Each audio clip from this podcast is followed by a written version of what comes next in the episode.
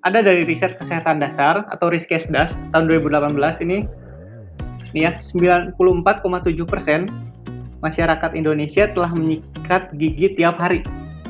Namun, ini uniknya nih, hanya 2,8 persen yang menyikat gigi di waktu yang tepat. Otomatis, uh, kalau sikat gigi di waktu yang salah, itu meningkatkan resiko terjadinya karies, benar nggak? Lalu ada beberapa paradigma juga, Will. Makin sering sikat gigi, makin bersih.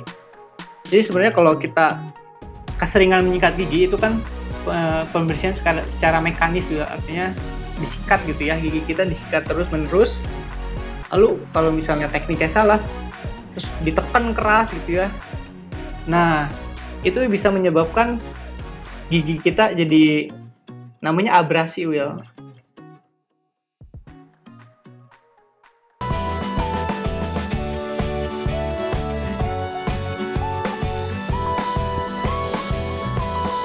Hai, gue Willy Yonas. Selamat datang di podcast Sehat Seutuhnya. Halo semuanya, selamat datang lagi di podcast Sehat Seutuhnya bersama saya Willy Yonas. Di episode podcast kali ini kita bakal ngobrolin soal kesehatan gigi dan mulut. Kayaknya kita belum sempat bahas soal ini di podcast Sehat Seutuhnya dan kayaknya apa ya, gue pikir-pikir kalau kita sehat secara fisik, uh, maksudnya kayak nggak ada sendi yang sakit-sakit, tapi sakit gigi gitu kan kayaknya tetap aja belum belum komplit gitu sehatnya tuh. Nah, sebenarnya terpikir untuk ngomongin kesehatan gigi dan mulut ini karena teman baik saya dari SMP itu sekarang lagi koas atau praktek kedokteran giginya dan jujur saya sendiri secara pribadi tuh gak banyak gitu baca soal kesehatan gigi dan mulut. Nah, pas habis ngobrol sama teman saya ini, rasanya tuh perlu banget gitu untuk mengangkat topik soal kesehatan gigi dan mulut. Karena saya sendiri aja setelah ngobrol sama dia kayaknya masih ada kebiasaan yang salah dalam menjaga kesehatan gigi dan mulut yang kayaknya dari kecil udah dilakuin gitu bertahun-tahun. Jadi jangan-jangan uh, para pendengar podcast kalian juga punya kebiasaan sikat gigi yang salah gitu. Jadi kita bakal ngobrolin soal itu, apakah ngecek lagi nih, apakah kebiasaan kita selama ini benar atau salah dalam menjaga kesehatan gigi dan mulut. Jadi tanpa menunda-nunda lagi, saya mau welcome Julio Yahya SKG. Halo Jul. Halo Will, halo halo. What's up? Gila gila apa kabar nih? Sehat sehat apa kabar juga Will? Baik sehat, baik. Sehat ya. Sehat Eh thank you banget nih udah harus dong harus harus sehat iya. seutuhnya. Nih gimana nih ngomong-ngomong uh, by the way koas lagi koas lagi di COVID-19 kayak gini gimana nih? Iya, Susah nggak oh, nih? iya, bener banget. Kalau lagi koas gini sebenarnya banyak hal-hal yang tertunda, Will. Banyak Karena ya? Kita ya, kita kan harus kerjain pasien, tapi beberapa tindakan harus dihilangkan karena COVID-19 ini, Will. Jadi banyak yang tertunda. I see, I see. Oke, oke, oke. Jadi tapi tapi koas tetap bisa jalan lah ya supaya ya, lu nggak ketunda. Jalan. Akhirnya sampai akhirnya jadi dokter gigi gitu. Ya. Iya benar banget tuh. Alright. Nah ini Jo, ya, gue pengen nanya nih. Um, ya. Sakit gigi apa sih yang sebenarnya paling paling umum sih ditemukan sih dari uh, sejak lu kuliah, sejak lu praktek gitu? Oh, Oke, okay. kalau sebenarnya sakit gigi kan banyak, Will sakit gigi itu banyak banget jenisnya. Tapi hmm. kalau ditanya satu yang paling umum, ada namanya satu uh, karies, Will. Nah, karies? karies ini nama lainnya lubang, lubang gigi. Oke, okay, ya, ini nama kerennya gitu. Ya. Iya, karies itu atau lubang gigi. Kita sebutnya karies aja ya. Right. Nah, jadi jadi karies ini sebenarnya uh, dibilang salah satu masalah terbesar di gigi. Jadi sekitar 45 persen ya, 45 persen penyakit gigi yang ada di Indonesia ini biasa orang-orang mengeluh uh, sakit gigi kar karena lubang wil karies. Nah, oh. karies namanya. Nah, kenapa karies gigi ini menjadi uh, penyakit yang paling umum di rongga mulut wil? Lah, kenapa nah, kurang sikat gigi gitu? Nah, karies gigi ini soalnya uh, berhubungan langsung dengan lifestyle kita, Will.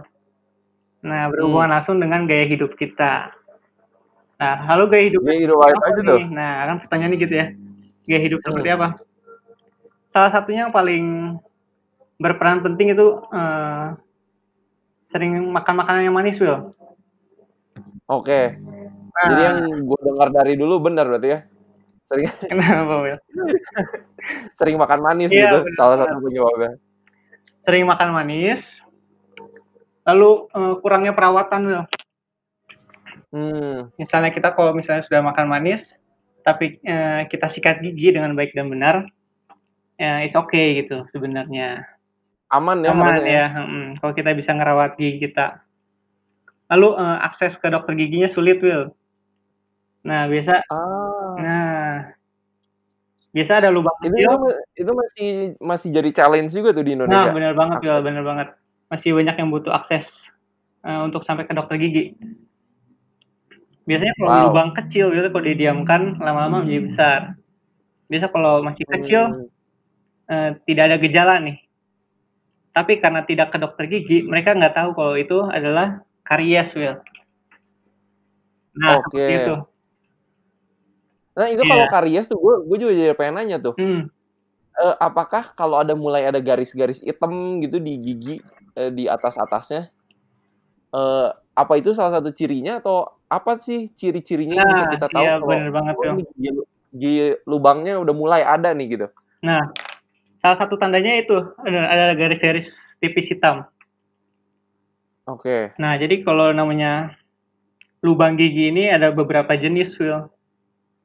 Ada yang paling atas, ada yang udah menengah, atau media, atau ada yang udah sampai ke syaraf giginya, Will. Hmm. Nah, biasanya eh, masih di atas-atas ini masih belum terlalu sakit. Orang masih bisa eh, menahannya gitu ya istilahnya. Jadi mereka pikir, ah, nggak usah ke dokter gigi ah. Nah, nah itu, I see. nah iya itu. Jadi jadi nggak langsung nggak langsung ditangani sama dokter gigi. Padahal kalau langsung ditangani ya bisa dicegah banget gitu Nah, untuk bener banget Will. ke selanjutnya. Oke, Mm-mm. mena- menarik menarik nih. Tapi gue jadi pengen nanya juga eh ada nggak sih yang menyebabkan garis-garis hitam di gigi selain kalau itu tuh bolong? Kalau itu, oh biasanya ini garis-garis hitam itu bisa muncul di anatomi atau bentuk gigi yang eh, dalam cekungan-cekungannya Will. Oke. Nah itu karena cekungan-cekungan dalam, biasanya makanan sering nyangkut di posisi itu Will. Hmm. Nah akibatnya ya kalau didiamkan lama-lama jadi lubang. Oke, oke, oke. Jadi sekali lagi itu baliknya ke perawatan lagi juga. Iya perawatan lagi bener Will. Oke. Nah, ini kalau misalnya eh gue pengen nanya lagi kan gigi berlubang itu eh, yang paling umum tuh di Indonesia. Eh, tadi satu dibilang karena makan manis, udah gitu perawatan eh, gigi yang kurang baik. Iya. Terus apalagi tuh penyebabnya? akses tadi akses ke dokter gigi Oh ya, karena akses ya, mm, akses ke dokter gigi. Ada lagi nggak tuh? oh sebenarnya mm, karies ini eh, penyebabnya multifaktorial Will artinya nggak cuma satu penyebab aja tapi banyak yang berhubungan. Ya seperti tadi misalnya kita udah makan manis ya kita sikat gigi dengan baik dan benar itu nggak akan muncul gitu. Tapi kalau kita udah Hmm. makan manis nah, terus kita jarang sikat gigi nah sikat giginya tekniknya salah sikat giginya di waktu yang kurang tepat nah itu meningkatkan resiko terjadinya karies Will Oke, oke, ya, oke. banyak Ini sebenarnya semoga faktor yang mempengaruhinya seperti itu Oke oke, jadi kita nggak nggak bisa cuman blame eh, makan manis yang salah, tapi ternyata cara kita sikat gigi selama ini yang salah gitu ya. iya benar banget benar banget ya Jadi ini ini bakal bakal kita eh, kupas juga gimana sih cara sikat gigi yang benar. Kayaknya ini tuh kelihatan sederhana, tapi kalau salah ya ya kita harus ke dokter gigi gitu iya kan. banget boleh boleh Eh, ini kalau lu lu pernah dapat data nggak Jul Eh, sebenarnya berapa banyak sih populasi di Indonesia yang sikat giginya itu rutin gitu? Hmm. Atau sebenarnya masih banyak masyarakat di Indonesia yang nggak rutin gitu sikat giginya? Iya, kemarin tuh sempat nyari uh, searching-searching ya. Ada dari riset kesehatan dasar atau Riskesdas tahun 2018 ini, ya 94,7 persen masyarakat Indonesia telah menyikat gigi tiap hari. Oke. Ya, itu mm, terbilang cukup besar. Artinya Hmm. mereka udah mulai sadar terhadap eh, kesehatan rongga mulut pribadi ya, masing-masing ya. Hmm. Namun, ini uniknya nih, hanya 2,8 persen yang menyikat gigi di waktu yang tepat. Wait, Ya. oke ini menarik banget nih. Ya, dari 94,7 persen, hanya 2,8 persen yang menyikat gigi di waktu yang tepat. Otomatis, eh, kalau sikat gigi di waktu yang salah, itu meningkatkan resiko terjadinya karies, bener nggak? Jadi kayak sia-sia dong. Iya, bener banget, bener banget Will. Oke oke ini ini menarik Nah, banget ini, sih. ini salah satu, juga. ya, salah satu eh, harapan kita sebagai teknisi gigi itu ya, eh, memberikan edukasi, memberikan edukasi eh, tentang kapan sih sebenarnya kita harus sikat gigi yang tepat. Nah, tekniknya seperti apa? Nah, itu hal-hal yang sederhana yang seharusnya mereka eh, tahu gitu. Seperti itu. Benar benar. Ya. Dan kayaknya oke, gue juga jadi pengen tahu nih sebenarnya waktu yang tepat untuk sikat gigi itu kapan karena jangan-jangan selama ini sikat gigi gue sia-sia gitu.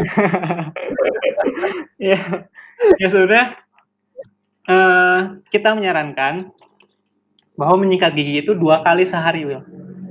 Ya, dua kali Oke. sehari. Kapan? Pagi setelah sarapan dan malam sebelum tidur. Nah, dua kali Oke. sehari, pagi setelah makan dan malam sebelum tidur. Tapi ada beberapa paradigma eh, mereka berpikir bahwa biasanya habis bangun tidur nih, habis bangun tidur suasana di rongga mulut kan asam tuh. Aha. Mm, karena nggak ada aktivitas mengunyah kan semalaman. Nah, mereka habis bangun tidur, ah nggak enak nih, eh, rasa bau mulut gitu ya. Heeh. Mereka otomatis sikat gigi, Will. Ya, Hmm. habis bangun tidur mereka sikat gigi, udah gitu siap-siap beres-beres, baru sarapan. Habis sarapan mereka Hmm. melanjutkan aktivitas yang lainnya. Jadi habis sarapan mereka mm, tidak sikat gigi lagi, tapi melanjutkan aktivitas yang lainnya. Padahal sebenarnya sikat gigi ini tujuannya untuk eh, menghilangkan sisa-sisa makanan, Will. Hmm. Ya, menghilangkan sisa-sisa makanan secara mekanis gitu dengan cara menyikat. Tapi kalau misalnya eh, mereka sikat gigi sebelum sarapan, eh, Yang apa gitu apa gitu ya? ya, hmm, Bener bener bener. Oke, berarti selama ini gue bener. ya, Selama ini gue. Tapi apakah mungkin kita di Indonesia itu eh selalu teringat dengan lagu apa?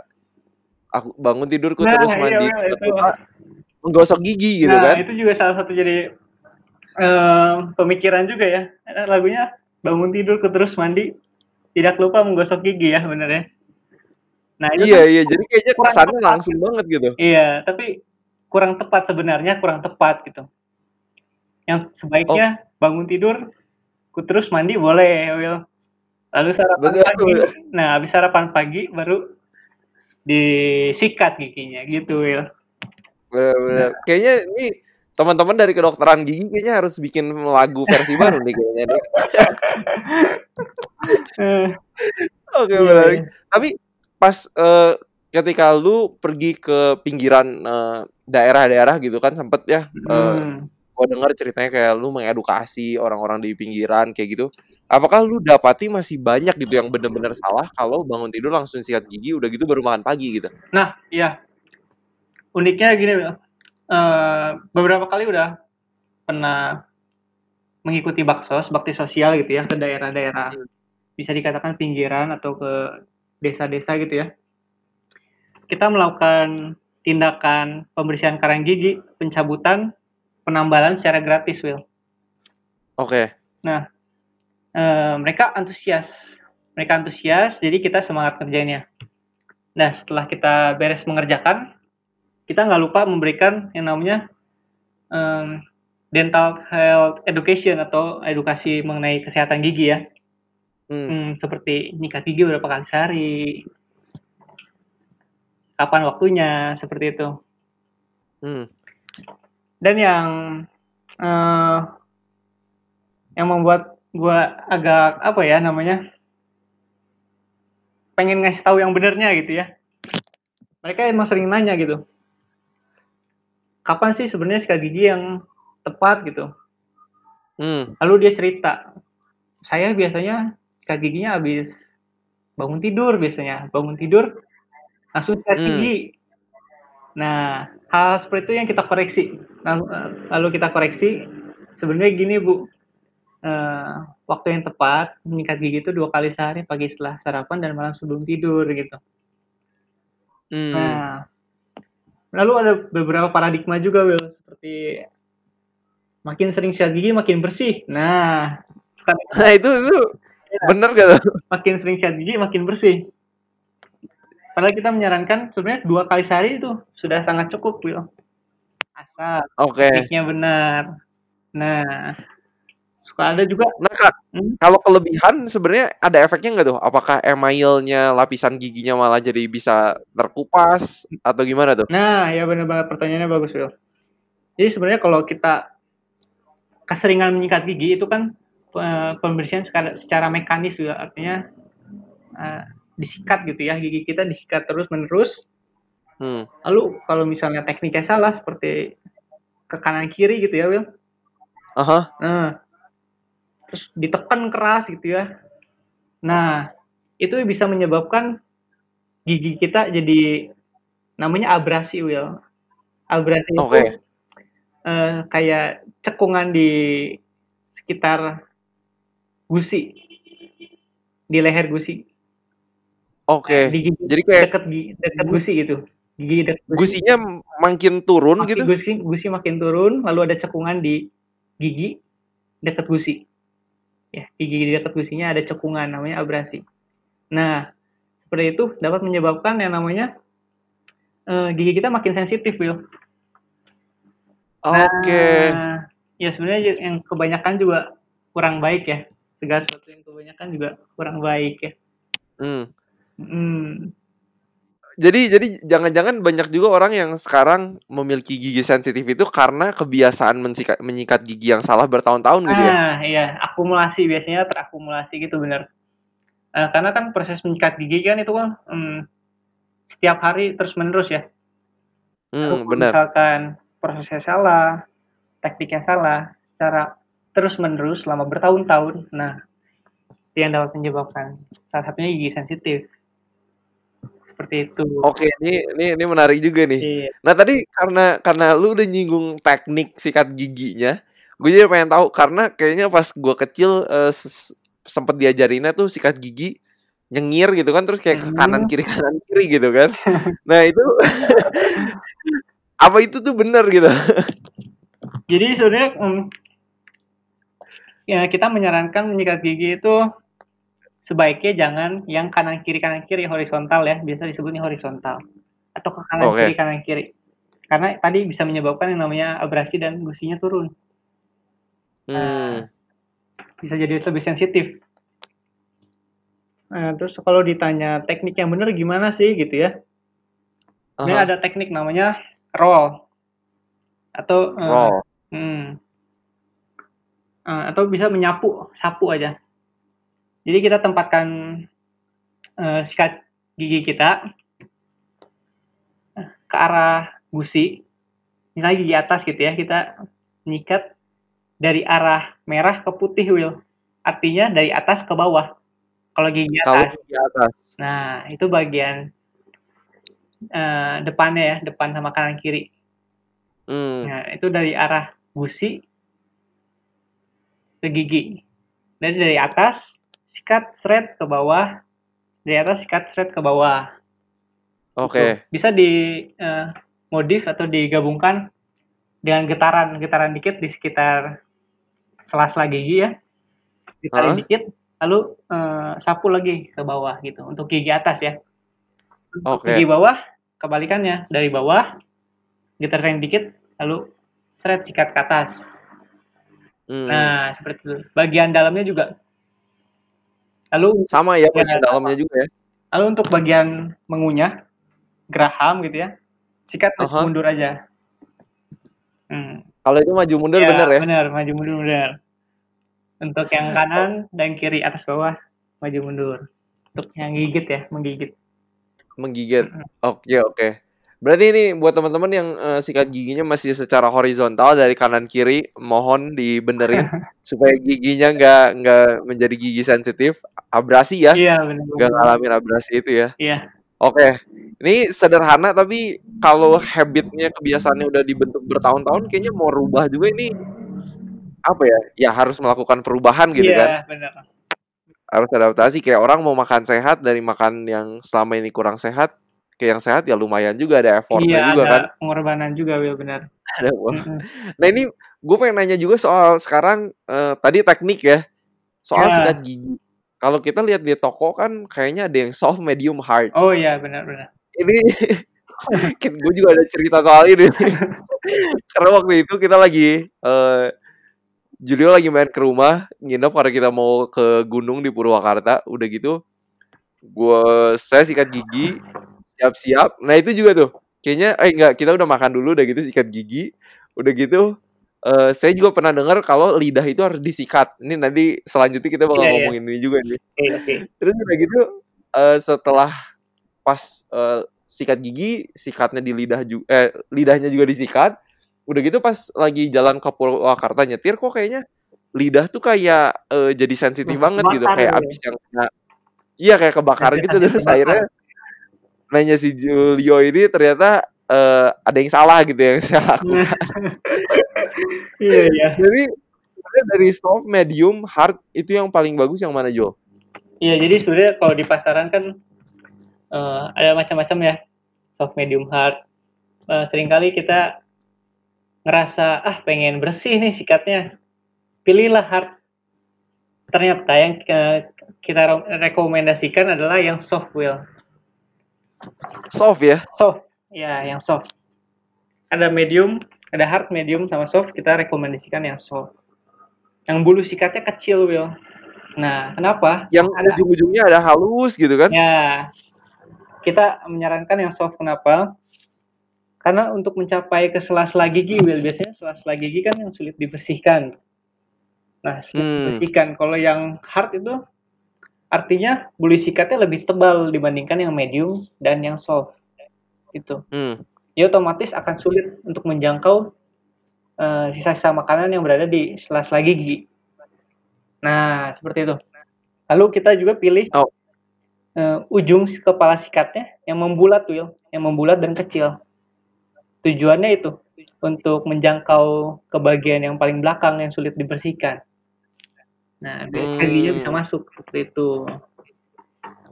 Oke Nah. oke. Dan waktu itu kalau dari pengalaman saya secara pribadi, waktu itu saya pakai yang hard. Hmm, Udah gitu saya sikat lidah berkali-kali, bukan cuma satu kali doang. iya, iya. Sampai akhirnya kebakar dan itu apa ya ngakak juga. Tapi kayak saya ngerasa, wow ternyata soal gigi, soal kesehatan gigi dan mulut saya nggak tahu juga, nggak tahu banyak gitu. Jadi eh, ini penting banget nih. Dan itu pengen nanya juga tuh sekalian mungkin Iya. karena udah cerita ngomong sikat lidah. Iya. Ini lidah tuh sebenarnya perlu disikat nggak sih? Iya. Lidah itu sebenarnya perlu disikat Will. Kenapa? Karena eh, biasanya ada sisa-sisa makanan yang nempel di lidah. Hmm. Ya, karena lidah kita sebenarnya nggak licin datar gitu, nggak. Tapi ada tonjolan-tonjolan gitu lidah kita tuh. Hmm. Sebagai pengecap ya, pengecap kalau kita belajar. Nah, setelah sikat gigi, udah nih beres. Kita jangan lupa sikat lidah, Will. Arahnya eh, sikatnya dari arah belakang ke depan.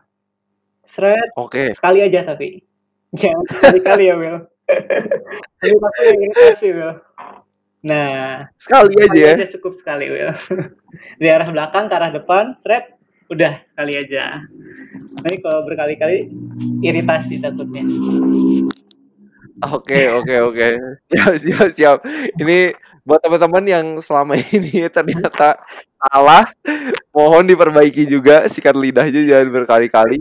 Dan secara gak sadar tuh, gue juga sikat lidah berkali-kali itu karena sempat ngeliat temen yang ngelakuinnya kayak gitu gitu. nah iya bener banget bener banget bisa Jadi apalagi kayaknya kalau orang tua di rumah lagi sikat gigi, anak kecil, anak hmm, eh, anaknya lihat, terus orang tuanya sikat lidah berkali-kali kan, ya ditiru ya anaknya sama anaknya.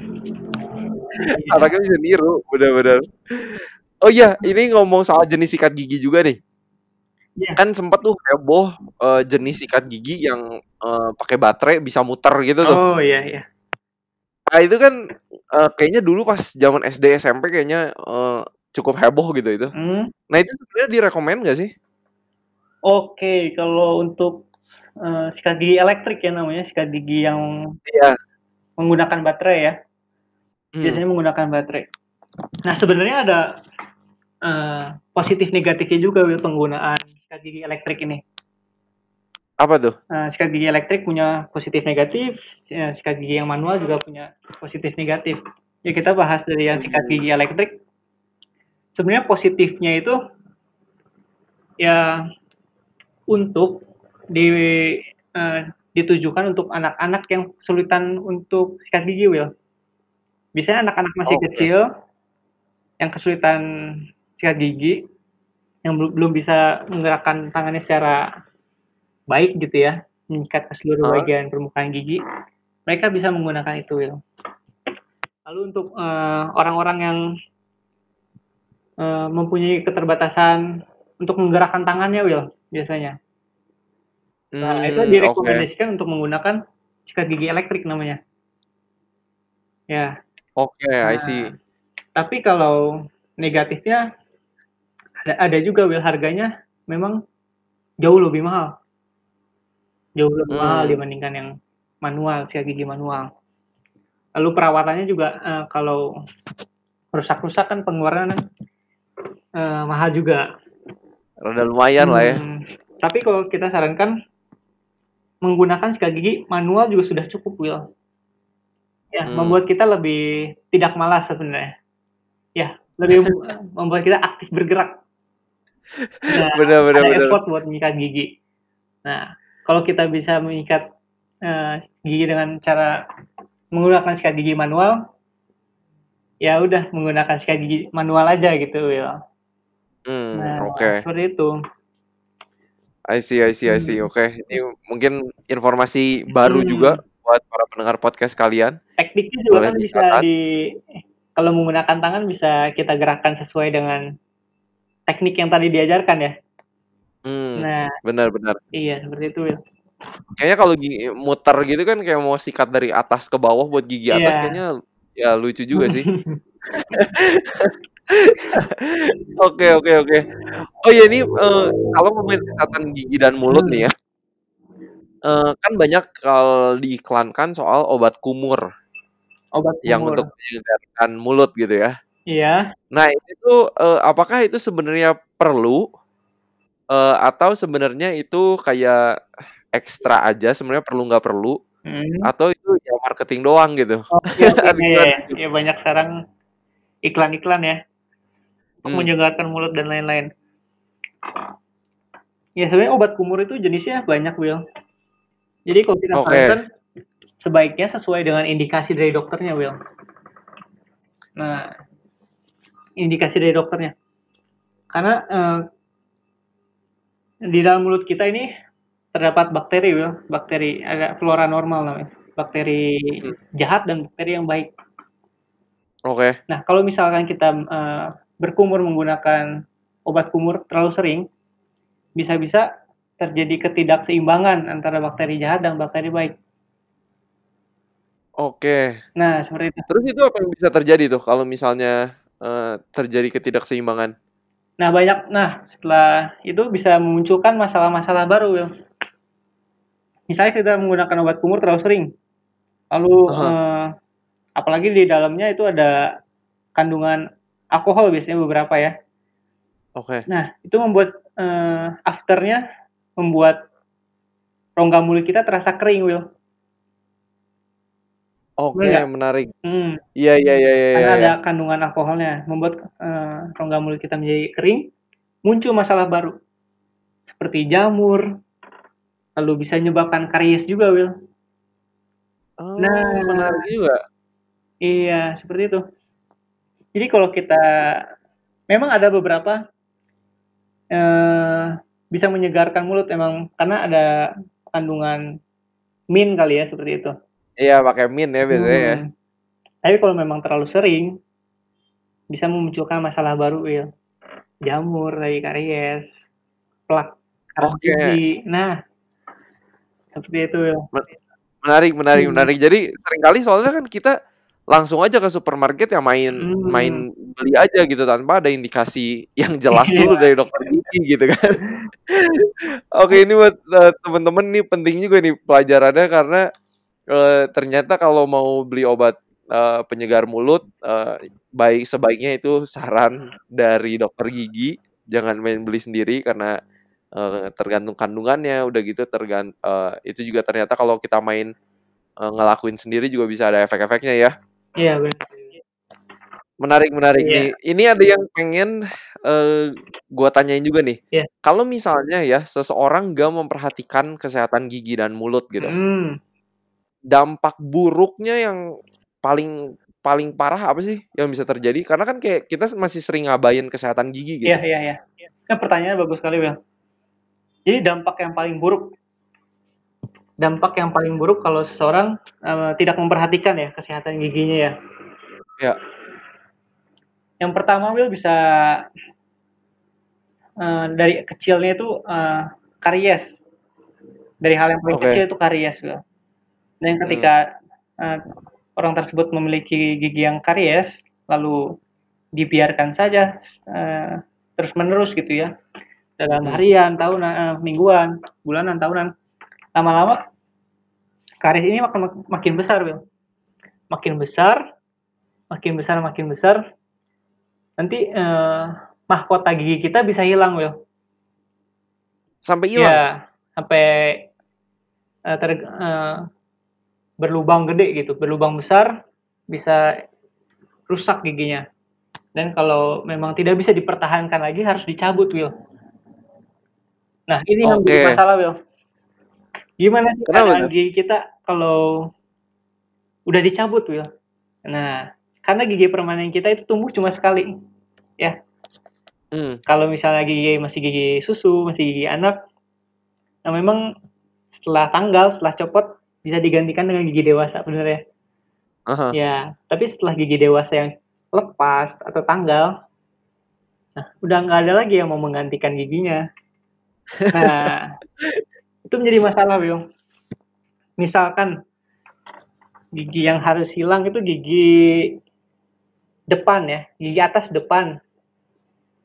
Oke. Ya, gigi atas depan. Dua-duanya hilang nih. Yang paling depan itu. Heeh. Nah, orang kalau mau senyum juga malu pasti Will ya. Oh Iya. yes.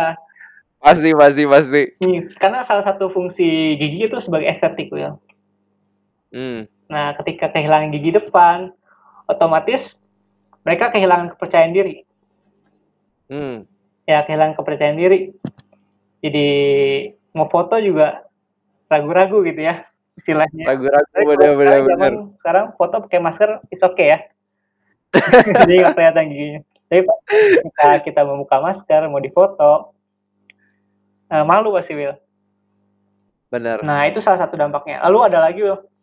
Eh, dampaknya fungsi untuk mengunyah ya, bisa terganggu Will. Hmm. Ya, karena ada salah satu fungsi gigi kan untuk mengunyah ya. Hmm. Ketika gigi kita hilang atau dicabut gara-gara tadi hal sepele gara-gara karies ya. Kita akan kesulitan untuk mengunyah. Mungkin kalau untuk sisi kanan yang hilang masih bisa eh, menggunakan sisi kiri benar. Tapi kalau Benar, udah benar. kedua kedua sisi hilang, nah itu yang jadi masalah Will. Kita mau makan susah, lalu kita jadi porsi makannya jadi bisa menurun ya Will.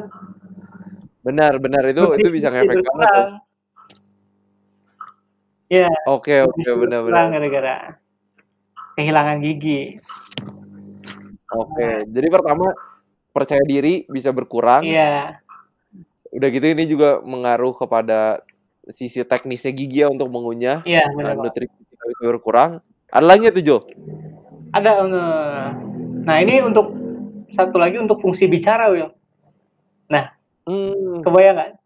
kebayang nggak kalau misalnya gigi depan kita ya atas hilang coba kita ngomong F atau V coba coba ya untuk teman-teman yang di rumah teman-teman di rumah boleh nyobain dan membayangkan kalau misalnya gigi depan kita hilang dua-duanya coba kita ngomong F atau V gitu ya nah cobain V atau F Kayaknya nah kayaknya perlu gigi depannya gitu. Iya bener banget Will. Coba kalau misalnya nggak ada gigi depannya, yang keluar angin doang kali ya Will. Oh, Benar, benar, benar. Nah itu juga salah satu eh, fungsi gigi adalah fungsi bicara Will. Hmm, Nah benar, benar, benar. hmm. jadi kehilangan Dan- gigi ini dapat menyebabkan menurunnya kesejahteraan hidup seseorang Will. Benar Kayak sih, gitu. benar, benar banget. Dampak buruknya Benar itu. banget. Dan dan kayaknya walaupun ya sekarang ada implan atau apa tapi ya mahal banget kan. Ya, bener mahal banget eh, tapi ya kalau emang teman-teman di sini ada yang udah emang membutuhkan eh, pertolongan dengan gigi implan ya bagus dilakukan. maksudnya itu teknologinya juga perlu gitu kan perlu ada tapi alangkah baiknya kalau kita bisa menjaga gigi kita yang alami Hmm, yang seutuhnya dari Will. sananya gitu seutuhnya Iya, gitu kan kayaknya, kayaknya itu terbaik ya Iya bener banget.